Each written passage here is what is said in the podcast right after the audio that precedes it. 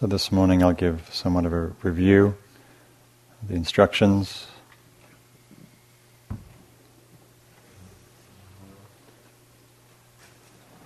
So, resting at ease.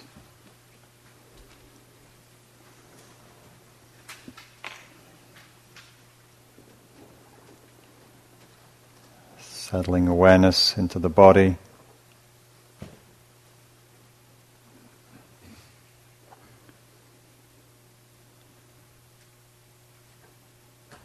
Bringing this mindful attention to meet your experience just as it is.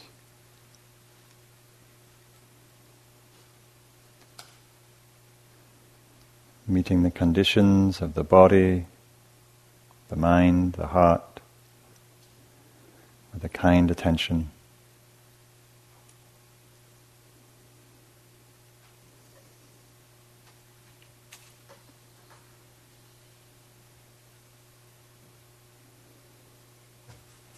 Sensing the lower half of the body in connection with the ground,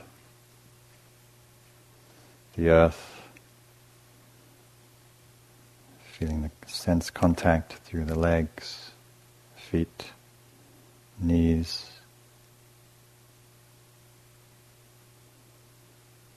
Knowing you've arrived here on your seat.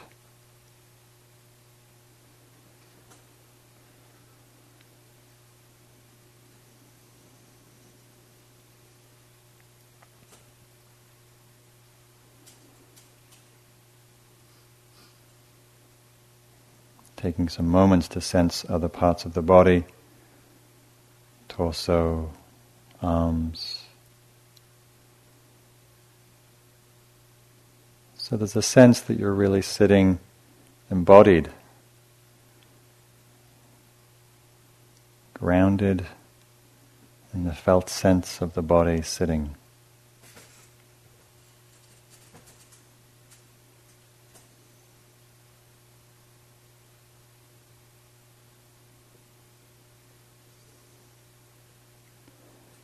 Can be helpful at the beginning of practice to also orient to sounds, to hearing.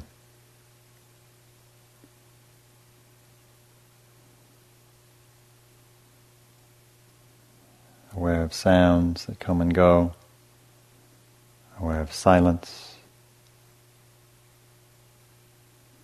So inviting in a more spacious, receptive quality of attention. Less doing, more receiving.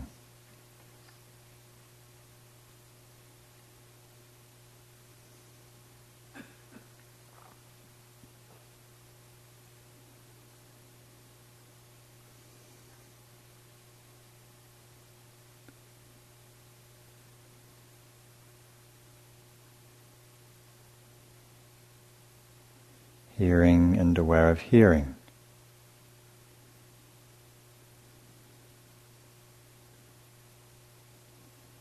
Resting in this knowing quality of awareness. Simply knows sounds as they appear, quite effortlessly. The same is true with all of our experience. Things appear and disappear in awareness.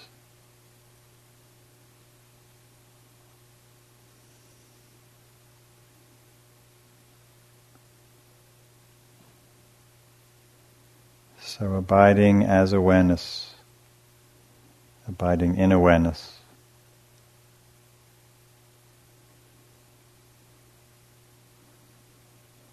And noticing how the breath appears and disappears like sounds. So receiving the sensations of the breath.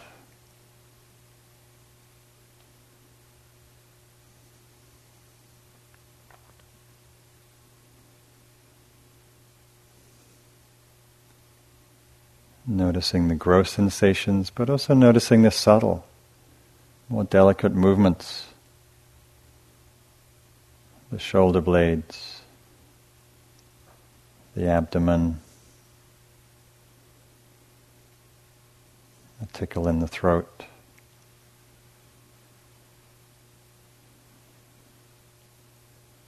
the movement of the breath in the back body.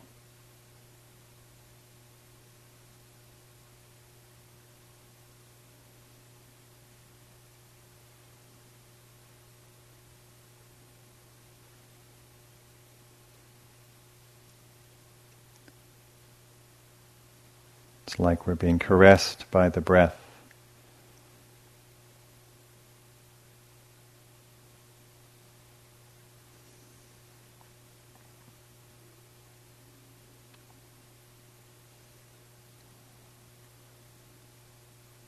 Bringing an attitude of beginner's mind to this sensation,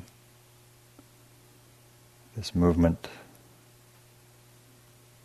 It's always fresh.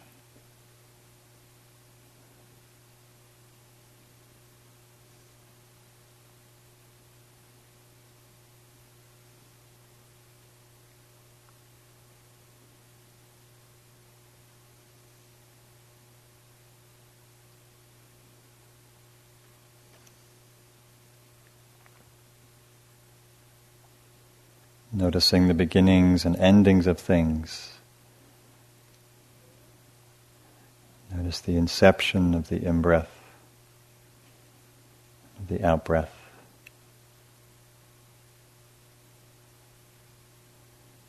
Notice its fading.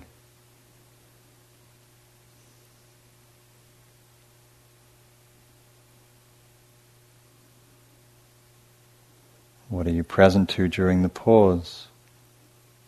Body, sound, space.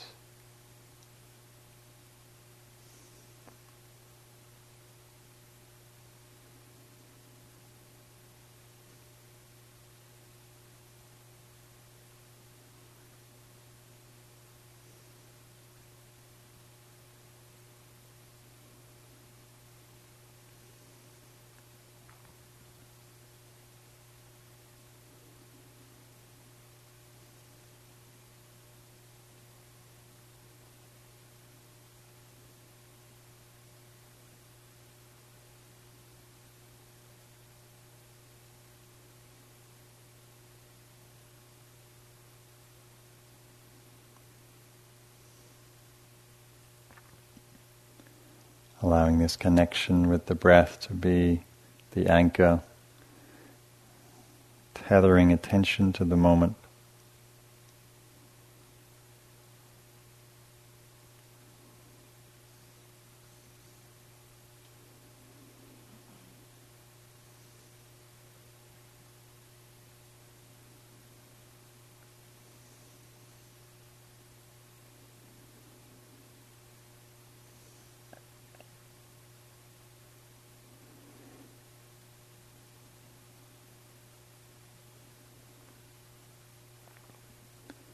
And you can always choose to stay more one-pointedly focused on the breath as a way to settle, to gather, to unify the mind. Always an option to stay with that simplicity. Or you can expand the field of awareness, including the full range of body sensations. Tingles, pressure, tension, the aches.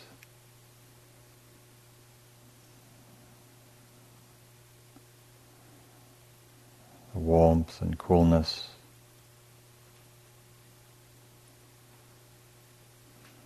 The pain.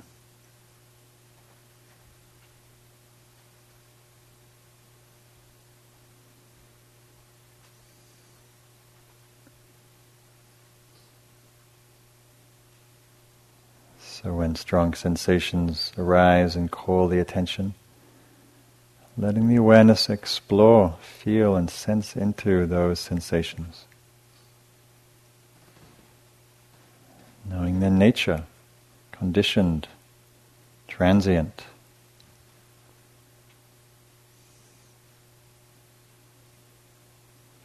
Noticing your relationship to these things. Is there contraction? Is there reactivity? Is there aversion? Is there fear? Noticing how we can add to our suffering through reactivity.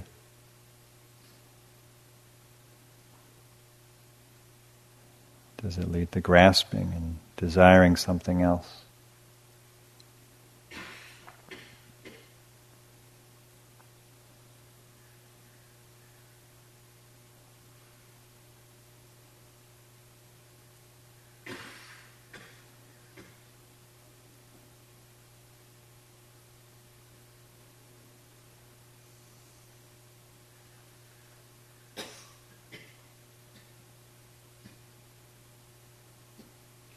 Noticing how, if we reside firmly in awareness, we can be with the most intense physical sensations, pain, discomfort.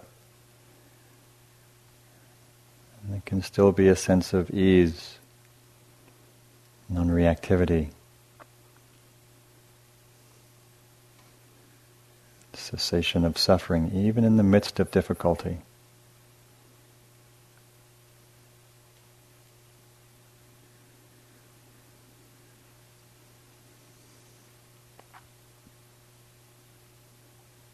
Liberating quality of awareness.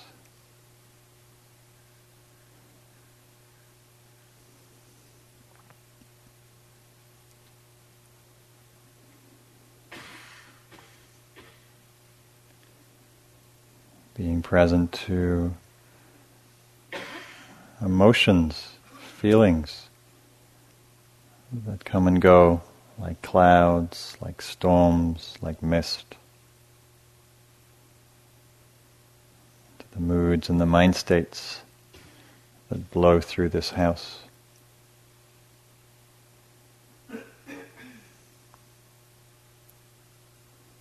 Noticing as you're sitting right now, what's the quality of the heart?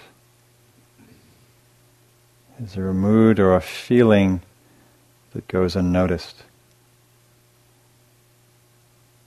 Is there an emotion that's fueling your thoughts, obsessive thinking? Is there an emotion that's clouding your perception?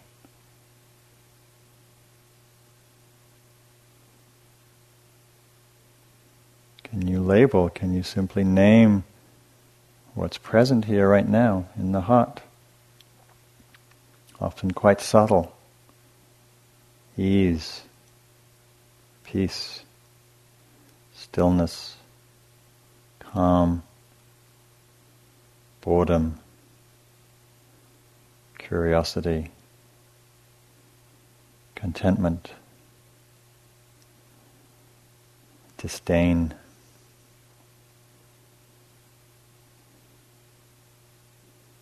Happiness, melancholy.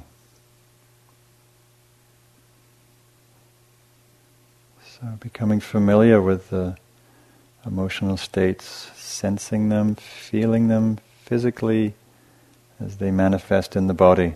The body is such a great barometer for what's happening in the heart.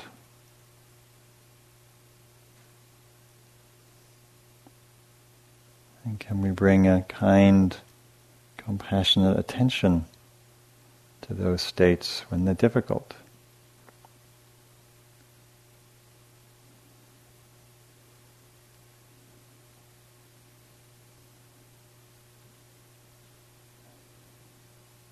Knowing at times, oh, this is suffering, this is pain, this is the First Noble Truth. Suffering is like this, sadness is like this, grief is like this, anxiety is like this. Meeting these things just as they are. No need to fix, analyze, judge. Simply allow. Notice how they unfold, change, morph, pass away.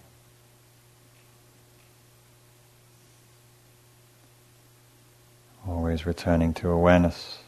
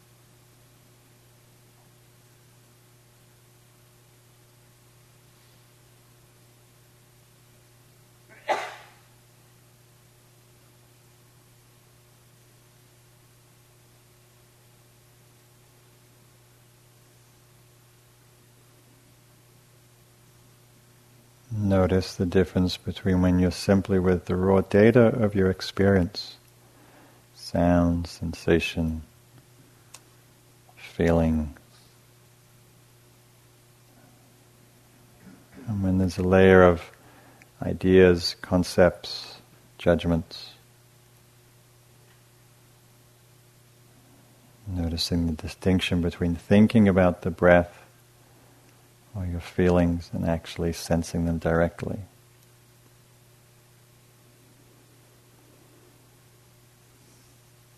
Noticing the thought tendencies and the attention gets absorbed in thought. Where do you go? What are the habits of mind? To the past, more to the future, to planning, or to reminiscing. Labeling the tendencies of thought to allow some disidentification, some quicker recognition, some ease of release from the fascination with thoughts.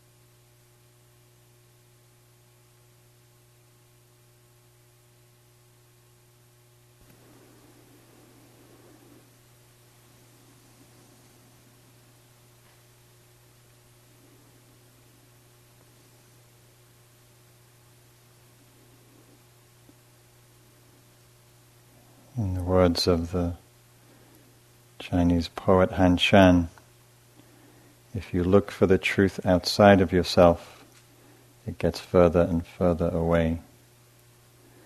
If you look for the truth outside of yourself, it gets further and further away.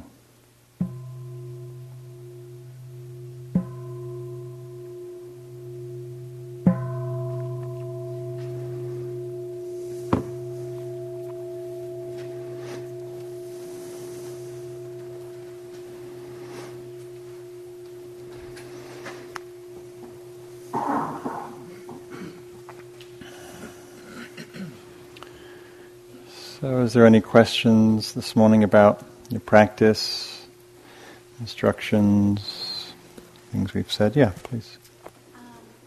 I took a walk this morning and I was sort of thinking about the things I've been thinking about over and over again.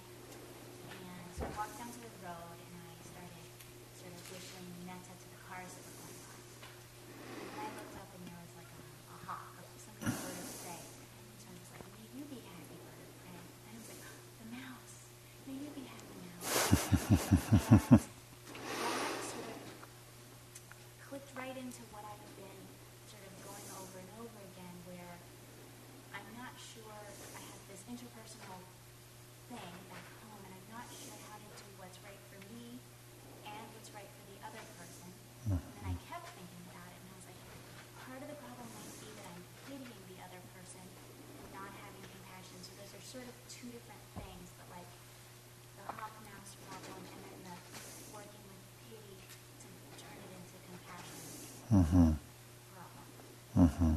Okay. So the question or comment was about doing metta practice as she was walking down to the gate to the people driving in the cars and to a hawk she saw overhead, and then the thought came, well, what about the mouse? I want to send metta to the bird of prey and to the mouse, and what about that? And it's a common dilemma, you know, how can we send metta to all beings if a lot of beings need to live off other beings to survive? This question came up when I was teaching a metta course last year at Insight Meditation Society, and it was very perplexing for one woman. And as she was taking a walk that morning, she looked up, and there was this like a waterfall of feathers coming down from a tree. And she looked up, and there was a hawk eating a bird. And in a way, there was her answer. She wants both to be happy. And life often has to take life to survive. And yet the heart still wants both to be happy. So it's a paradox. There's not actually a rational, logical answer to it. The heart wishes everything to be well. Even if something is dying, even if thing is eating another thing, it still wants life to be happy. It's just a natural pull of the heart, and we also have to rest with the paradox that means some beings will suffer inevitably, as we all will as we get old and get sick and die. So, but the heart somehow can hold that paradox. It's bigger than the mind's breaking up of what it would like and right and wrong, and so sit with that.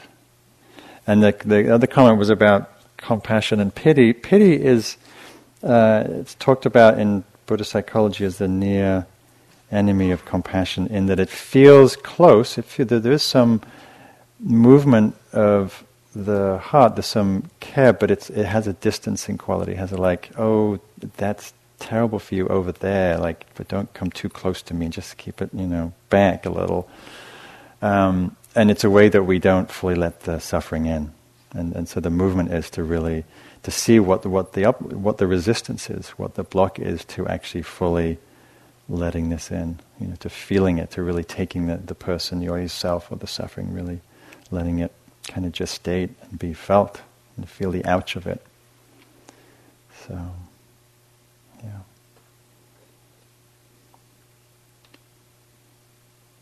Okay. Yes, at the back.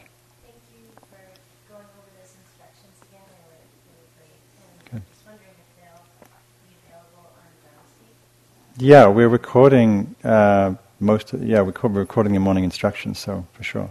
Yeah. Yes. I have a question about right effort. It seems in some ways outside of meditation, all kind of simple. Just meditate, maybe go to retreat sometimes. Like focus on Dharma when you're sitting in relation to instruction and stuff. Can you talk a little bit about what kind of effort you're giving? Can you say a little more about where the question's coming from? Like, what are you noticing for yourself in your effort and challenge with that, or curiosity about that? I notice sometimes there's an element you want to force things. Doesn't seem to work. And then sometimes, like the instructions you could have said this morning, someone could have said yesterday, those will kind of pop in my head as reminders and kind of focus me in a certain way. And those seem beneficial. Sometimes I also can see my distractions. Am I clarifying it at all? Yeah, a little bit. Yeah. I mean, it's a big topic, and one of the Buddha's analogies for it was he came across one of his monks who used to be a musician who was getting really tight in his practice, very willful, a lot of effort, but the kind of effort that leads to just contraction and headaches and. And he said to himself, remember when you were a musician and you played the lute, if the strings were too loose, it didn't work. If the strings were too tight, it didn't sound right. So there has to be a balance, And with balance, we're rarely in the middle of balance. We're usually, ebbing and flowing from too much effort. Sometimes gets a little tight, a little controlling, a little forced. So we relax and then we go to the other side and we start spacing out and snoozing and taking naps. And so... it's a dance. The balance of various qualities in meditation is an ongoing dance, and we just learn through our experience. And we learn. We also have to really meet the conditions of where we are. So sometimes you get in this sitting, and you're really, really tired, and you have to summon up a lot of energy and a lot of enthusiasm or motivation to stay awake. You have to stand, which requires a certain amount of effort. Sometimes you get to the sitting and you're naturally quite bright, and that kind of overzealous effort would just cause a lot of contraction, and maybe in that moment you're pretty balanced. Or there's a lot of energy and you need to bring a kind of calming, stilling, quieting energy, quiet effort. So I think what helps is tracking where you are and responding appropriately. So there's no one right way, and even through a single sitting, you may start, often what happens is we start with a lot of energy and brightness, and then the energy wanes, and then the concentration and the mindfulness wanes, and at that time is when we need to bring up more effort, need to focus or recrystallize the attention on the object, we need to summon some interest, and then when that's reestablished, then we can back off that effort. So it's kind of like driving a car around a, hilly terrain. We don't just put the pedal to the floor. We, we adjust and we listen and we modify and we go down, a dead end, and that's like, oh no, that's not working. So it's really listening. One thing you can play with that I was going to mention I didn't in this instructions is to play with taking your attention close to the object and backing off from the object. So getting close means sort of intensifying the attention and the precision and the effort, which is a certain kind of energy, and learning also to back off and to rest more in a spacious awareness. So that's a very immediate way of playing with effort. Is that speaking to your question at all? Yeah. Okay. Like a lot of these questions, there's no simple answer. But I think the point about attuning to where you are and responding appropriately is what arises out of mindfulness. Wise action, wise effort arises out of wise mindfulness. I saw a hand back there, yeah. I tried sending loving kindness to Joseph Stalin and Charles Manson. And I wasn't very successful. In fact, it felt kind of phony, sentimentalized. And yet,